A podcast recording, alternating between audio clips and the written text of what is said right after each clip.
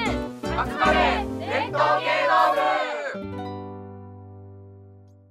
まあ、与太郎の話からという今のその気質、はあい。のの違いとか今話がかなり広がってきましたけどこれ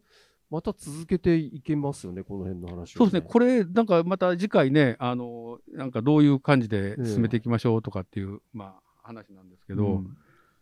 そうですね。なあんの僕ね、はい正岡いるるという作家がいて、はいはいで園芸の研究をしていた人でもあるんだけど、この人が書いてる寄せ随筆集という岩波から出てるうんうんのがあるんだけど、うんす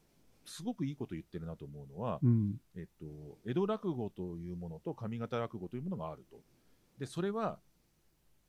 落語っていう一つの観念があって、それの江戸バージョンと上方バージョンではないとうん彼は言ってる。あ違うじゃないんだ。うんうん江戸と落語っていうものがあってね東に行くとこうですよ西に行くとこうですよならわかるんだけど、はい、えっと江戸落語と上方落語はもう別に成立した別の別のもうーので,、んえーできたものである、うーんまあこれ別に多分正岡さん論拠ないんだけうど、んでもそれ僕はとてもよくわかる、うんで、えーっていうぐらいに、うんえー別々に出来上がったものなんそう別ですねカルチャーなんだとん違うものですもんね明らかにね、言っている、うんそうでそれはなんかわい言わんとしてることはわかるで、面白いでやすっねぱり面白いのは、うんえっとそのこれは落語の歴史で、えー、お露の五郎兵衛っていう人とか、はい米沢彦八っていう人が大阪に出たわけなんですね。でそれと江戸の方で、えー出た人がですねなんていうのかな大体同じ時期なんですよ。ああそうなんですか同じ時期に出てる偶然だからすごく面白いのはあのーなんか進化の過程というか、うんうんえー、と偶然出てくるんですね、でうん発発症は一緒なんだけどもうんそっからの後は別々のこうそれぞれになったと思うんですよただ、うんえー、とさっきの落胆の話のように、うんえー近代になって明治の20年代とかになってですねえっ、と上方えー落語をすごく東京に輸入したんですなるほどああねなるほど、うん落胆その他ね、うんうんだから、本当に100とかあるんじゃないかな、あ入ってきたネタって。で、これ、面白いのは、はい西から東に入ったネタが100あるとするじゃないですか、はい東から西に行ったネタっていうのは、比喩的に言ったら3ぐらいしかないんですよ。あ、あそう ですか。はい、だから、ものすごいおあの一方通行なの。ーうん。なんでたんですかねうんそれは、えーっとですね、西の演目の方が、商品として使いやすいんですよああ、なるほど。ああーあ商品としてううんんうんうんだから三代目子さんっていう人がいっぱい持ってきたんですけれども、うんうんえー地名とかを置き換えれば成立するものが多いわけ、うんなるほどなるほうんどだからラクダとかもあれはああ、そうですね。大阪だとなんつったらなんか野爆のなんとかとかちょっと覚えてないあ場所が変わるんですね場所があるんだけど、ううそれをはい落合にしたりとか、はいはいはいすればな一応できるわけできますよねうんえーっとそれとか長屋の花見も多分確かそうだあっあたと思んだけどそうかそうかあれもさ貧乏花見っていうのがあるんだけど、うんあれもこっちにも置き換えて上野の山とかあの辺にすれば、あ、愛宕山とかもやっぱそう、そうですね。愛宕山関連ああですそようなんですそうねですうんっていうふうにすれば、あのー、愛宕山はね、あれ、地名が京都から移せないんで、うんあうのん江戸落語でもあっちに愛と宕山だけどっていうう。んんあのーあと、景清とかね、まあ西から来たものがあるんだけど、えっと、つまりよくできてるっていうか、まとまってるものが多いんですよ、うんおそらく。なるほどねう。んそれはやっぱりあれですか、あの近松門左衛門とかからこう全然、あのこう類々とつながっていく、ああ、それはあるんじゃないですかね。やっぱり習ね熟してるんじゃないですか。そういう。そういった文上化が下になんかあるあるのかな。作るうんテキストとして。それがなんかこう、それを見たり聞いたりした人がいて、それがまた新しい創作者になっていったとかっていう感じうん、なだんから、ですか上ね方。落語の方が早く、えっと、これはお金をいただいて人様に聞かせるものなんだと。んなるほだかどら。えーちゃんとした楽しませるクオリティが必要なんだっていうのを、いち早く。そう、そそのれに成気づき立が早かったんだと思う。それはわかりますわ。うんそれお笑いとか見ててもあ、ーおもろないやんけっていうのを東京のお客さんむっちゃ笑うんですよ、言うてね、大体言うんですよ。うんうん。それは僕らもすごい分かってて、うんなんかそれはすごい感じるかな。うん、だからちゃんとしたお金をいただいた分だけ楽しませる、うん15分間ちゃんと持つものとかうがん品揃えになったと思うんですよ。だから上方落語はもう本当に 100, 100演目とか東京に入ってきて、うんまあ100っていうのはちょっとアバウトですけど、うんで東京落語っていうのは、えー、とさっき言ったみたいになんて言ったらいいのかななんか誰と A と B が喧嘩して終わりみたいな話が多いから、あそれ多分西に持っていきにくいんですよ、うんあああなるほおそらど。く西の地名に直したとえころで江戸弁でやってるしあ、そうですね。うんもうい 意味がないこと言ってたりますからねそ。うあそうですね。そう意味がない 話、割と江戸楽ありますよそねう。なんですまあ、不条理劇的な、そうほんとそう別そ役うミドルカーみたいな感じでそうですよね。それうとかなんん。か与太郎がなんか物を売りに行ってなんか失敗して終わりみたいうんな多分それを西に持っていった時にこれなんかもう使えないよっていうこれおもろないややんけ、お客さんと楽しまへんやんけっていうことかもしれないですね。そ何でしたっけあのえっと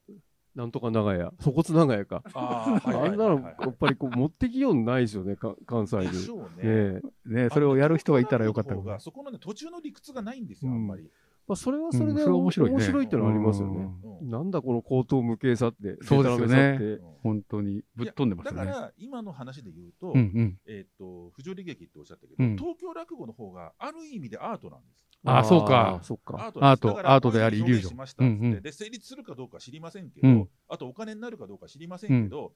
まあまあポップアートみたいなもんで、うんこれでもうはい置きますから、うんそっ。ちで解釈しまあてください新しいみったちいゃな。新しい。そうですねそういうノ。リなんですよ。アンディ・ウォーフォールみたいなのが出てきたっていう感じでね。うでん。人によってははあみたいな感じなんだけど、うんでもまあ別にこれでやとりあえずやっときましたからみたいな感じでそれはそれで面白いですよね、うん懐の深さがね。だからそこがすごく不均等であとやっぱり、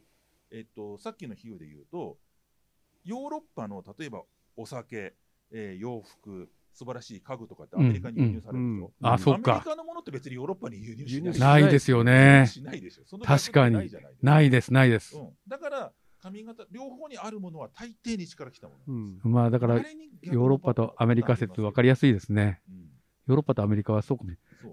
でもなんか今の話いろいろ聞いていくと、やっぱりその、えっ、と、米朝首相のね、やっぱりすごいところって、やっぱりそのエンタメだった髪型のや寄せが、寄せの話が、あの、落語の話が東京に行って、東京で少しカスタマイズされて、その、ちょっとだけ、あの、なんか上品になったものを、もう一回、お髪型落語として、米朝さんが新しくアレンジし直したっていう感じがね、はいすごいお二人の話聞いてて思ったんですね。はいまあ、そういう意味で、名アレンジャーでもあり、そうですねあだからアーティストでもあるんだけど、名アレンジャーなのかもしれないっていう、はいなんか気がしました、すごく。はうん。いや、すごく刺激的なお話で。ちょっとまだまだいろいろできそうなんで。そうですね。でももうぼちぼあちのお時間ちがょっとあと5分ぐらいで今すけ回ど。は あのこんな感じでどうどうでしょうかね。そうですね。えっ、と、で、えっ、と、まあ今回こういった形で、で、えっ、と、来月もまた何をやるかっていうのをちょっと話しながら、で、これからね、なんかこういう何しようかっていう話も、あの、ポッドキャストでね、ワークインプログレスとかって演劇とかで言うんですけど、などういうふうにして編成して、どういう企画にしていくのかっていう企画会議みたいなものもですね、別に収録してもいいかなっていうふうにちょっと思い出してきてるんですね。ええ。まあそういったこともちょっとトライアンドエラーでとしてやってみたいと思います。まあ、あの、今日のこの、あの、話の中だと、本当にその、上方落語と、あの、え江戸落語の、こう、せ成立の、こう、あの、過程も、おそらく違うであろうそうですねっていうこととか、それから、あの、上方からやっぱり江戸に入ってきたものがはるかに多いとか、あと登場人物の設定がまず違う。いやもう、今後話せしていけそうな話ことがたくさん出てきたと思うので、はい。一回これでちょっとすまた整理をして、そうです次ね。のテーマ設定しするっていうのはどうですかね。で、来月またちょっと、あの、えー、か再来月和田さんと三浦さんと、はいあとまたゲストも来ていただいてもいいと思いますし、はい。なんか、なんかこう、ワークインプログレス方式でやっていきませんかっていうふあわかりうましたちょっとプロデューサーからの提案です。はい。ということで、あの、えっ、と、和田さん、三浦さん、今日はありがとうございましこたちら。こそありがとうございました。なんか最後に、あの、一言、ちょっと僕、お知らせを言いますので、ちょっと一言だけ、この後にお話をいただきたいと思いますけど、えー最後にお知らせです。えーブレインドレインでは、えーノートを解説してまして、えー今日皆さんで喋ったことをですね、えーブラインドライターズさんというところに、えー文字起こしをお願いしてましてですね、えーそのテキストが何万字も読めるというですね、しかも無料です、今のところ。えーというサービスをやってますので、えーぜひ、えーそちらもチェックしてみてください。えーということで、えーまあ、えー最後にですね、じゃあ、えっ、と、三浦さんの方から、はいはい。あのー今日また本当に和田さんからいろんなお話伺えて、えーとても楽しかったです、面白かったです、もう知らないこともたくさんありましたし、まあ、あの正岡いるるさんってね、結うん構あの、そういう意味では有名な方ですよね、だからちょっとそあの人のあの言ってることも改めて読んでみたいと思いましたし、またこの今日話したあの話がま次にまた展開できることがすごくあの展望が持てるなと思いましたんで、引き続き和田さんぜひよろしくお願いいたします。あよろしくお願いしますありがとうござえ、ありがとうございました。和田さんいかがでしょうかはい。えー、まあ、今度、あのー玉川七福さんっていう人が、うんえー浪曲師の、えーまあ、いろんなことを企画されてやってる人なんですけれども、あの2年ぐらい前に彼女が語り芸パースペクティブっていう年間10回ぐらいかな、10回ぐらいの連続講座をやって、へでそこで、えー今日は、えー説教節、今日は講談 とか、なんかその日によってテうんーマをこうや作ってやったんですよ、10回だか12回だかね。で、僕は最後の方の江戸落語っていうところに僕呼んでいただいて、えー話をしたんですよ、うんでなで、七福さんと僕と、まあ、私がリクエストして、そのさっき言った満喫うんに来てもらったんですね。で、その時にやっぱり江戸落語ってなんだろうっていう、まあ、今日したような話をしたんですけれども、それが今度、あのそれの文字起こしが、えーっと本になる、えう。ん語り芸パースペクティブというタイトルだと思う、小文社から、小文社えー3月の末に出ますんで、それを、まあ、もし興味のある方、見ていただけましたら、その満喫の発言も載っていますし、はいえーまあ多分全体もその章ごといろんな話題が出てるんで、面白いんじゃないかな面白そうですね。はい、ぜひ。ぜひ、才能マークの小文社から出ますので、そうですね。ありがとうございます。ええーということで、えーっと、今日のブレインドレインは、えー終わりです。えー皆さん、さようなら。ありがとうございまし。ありがとうございました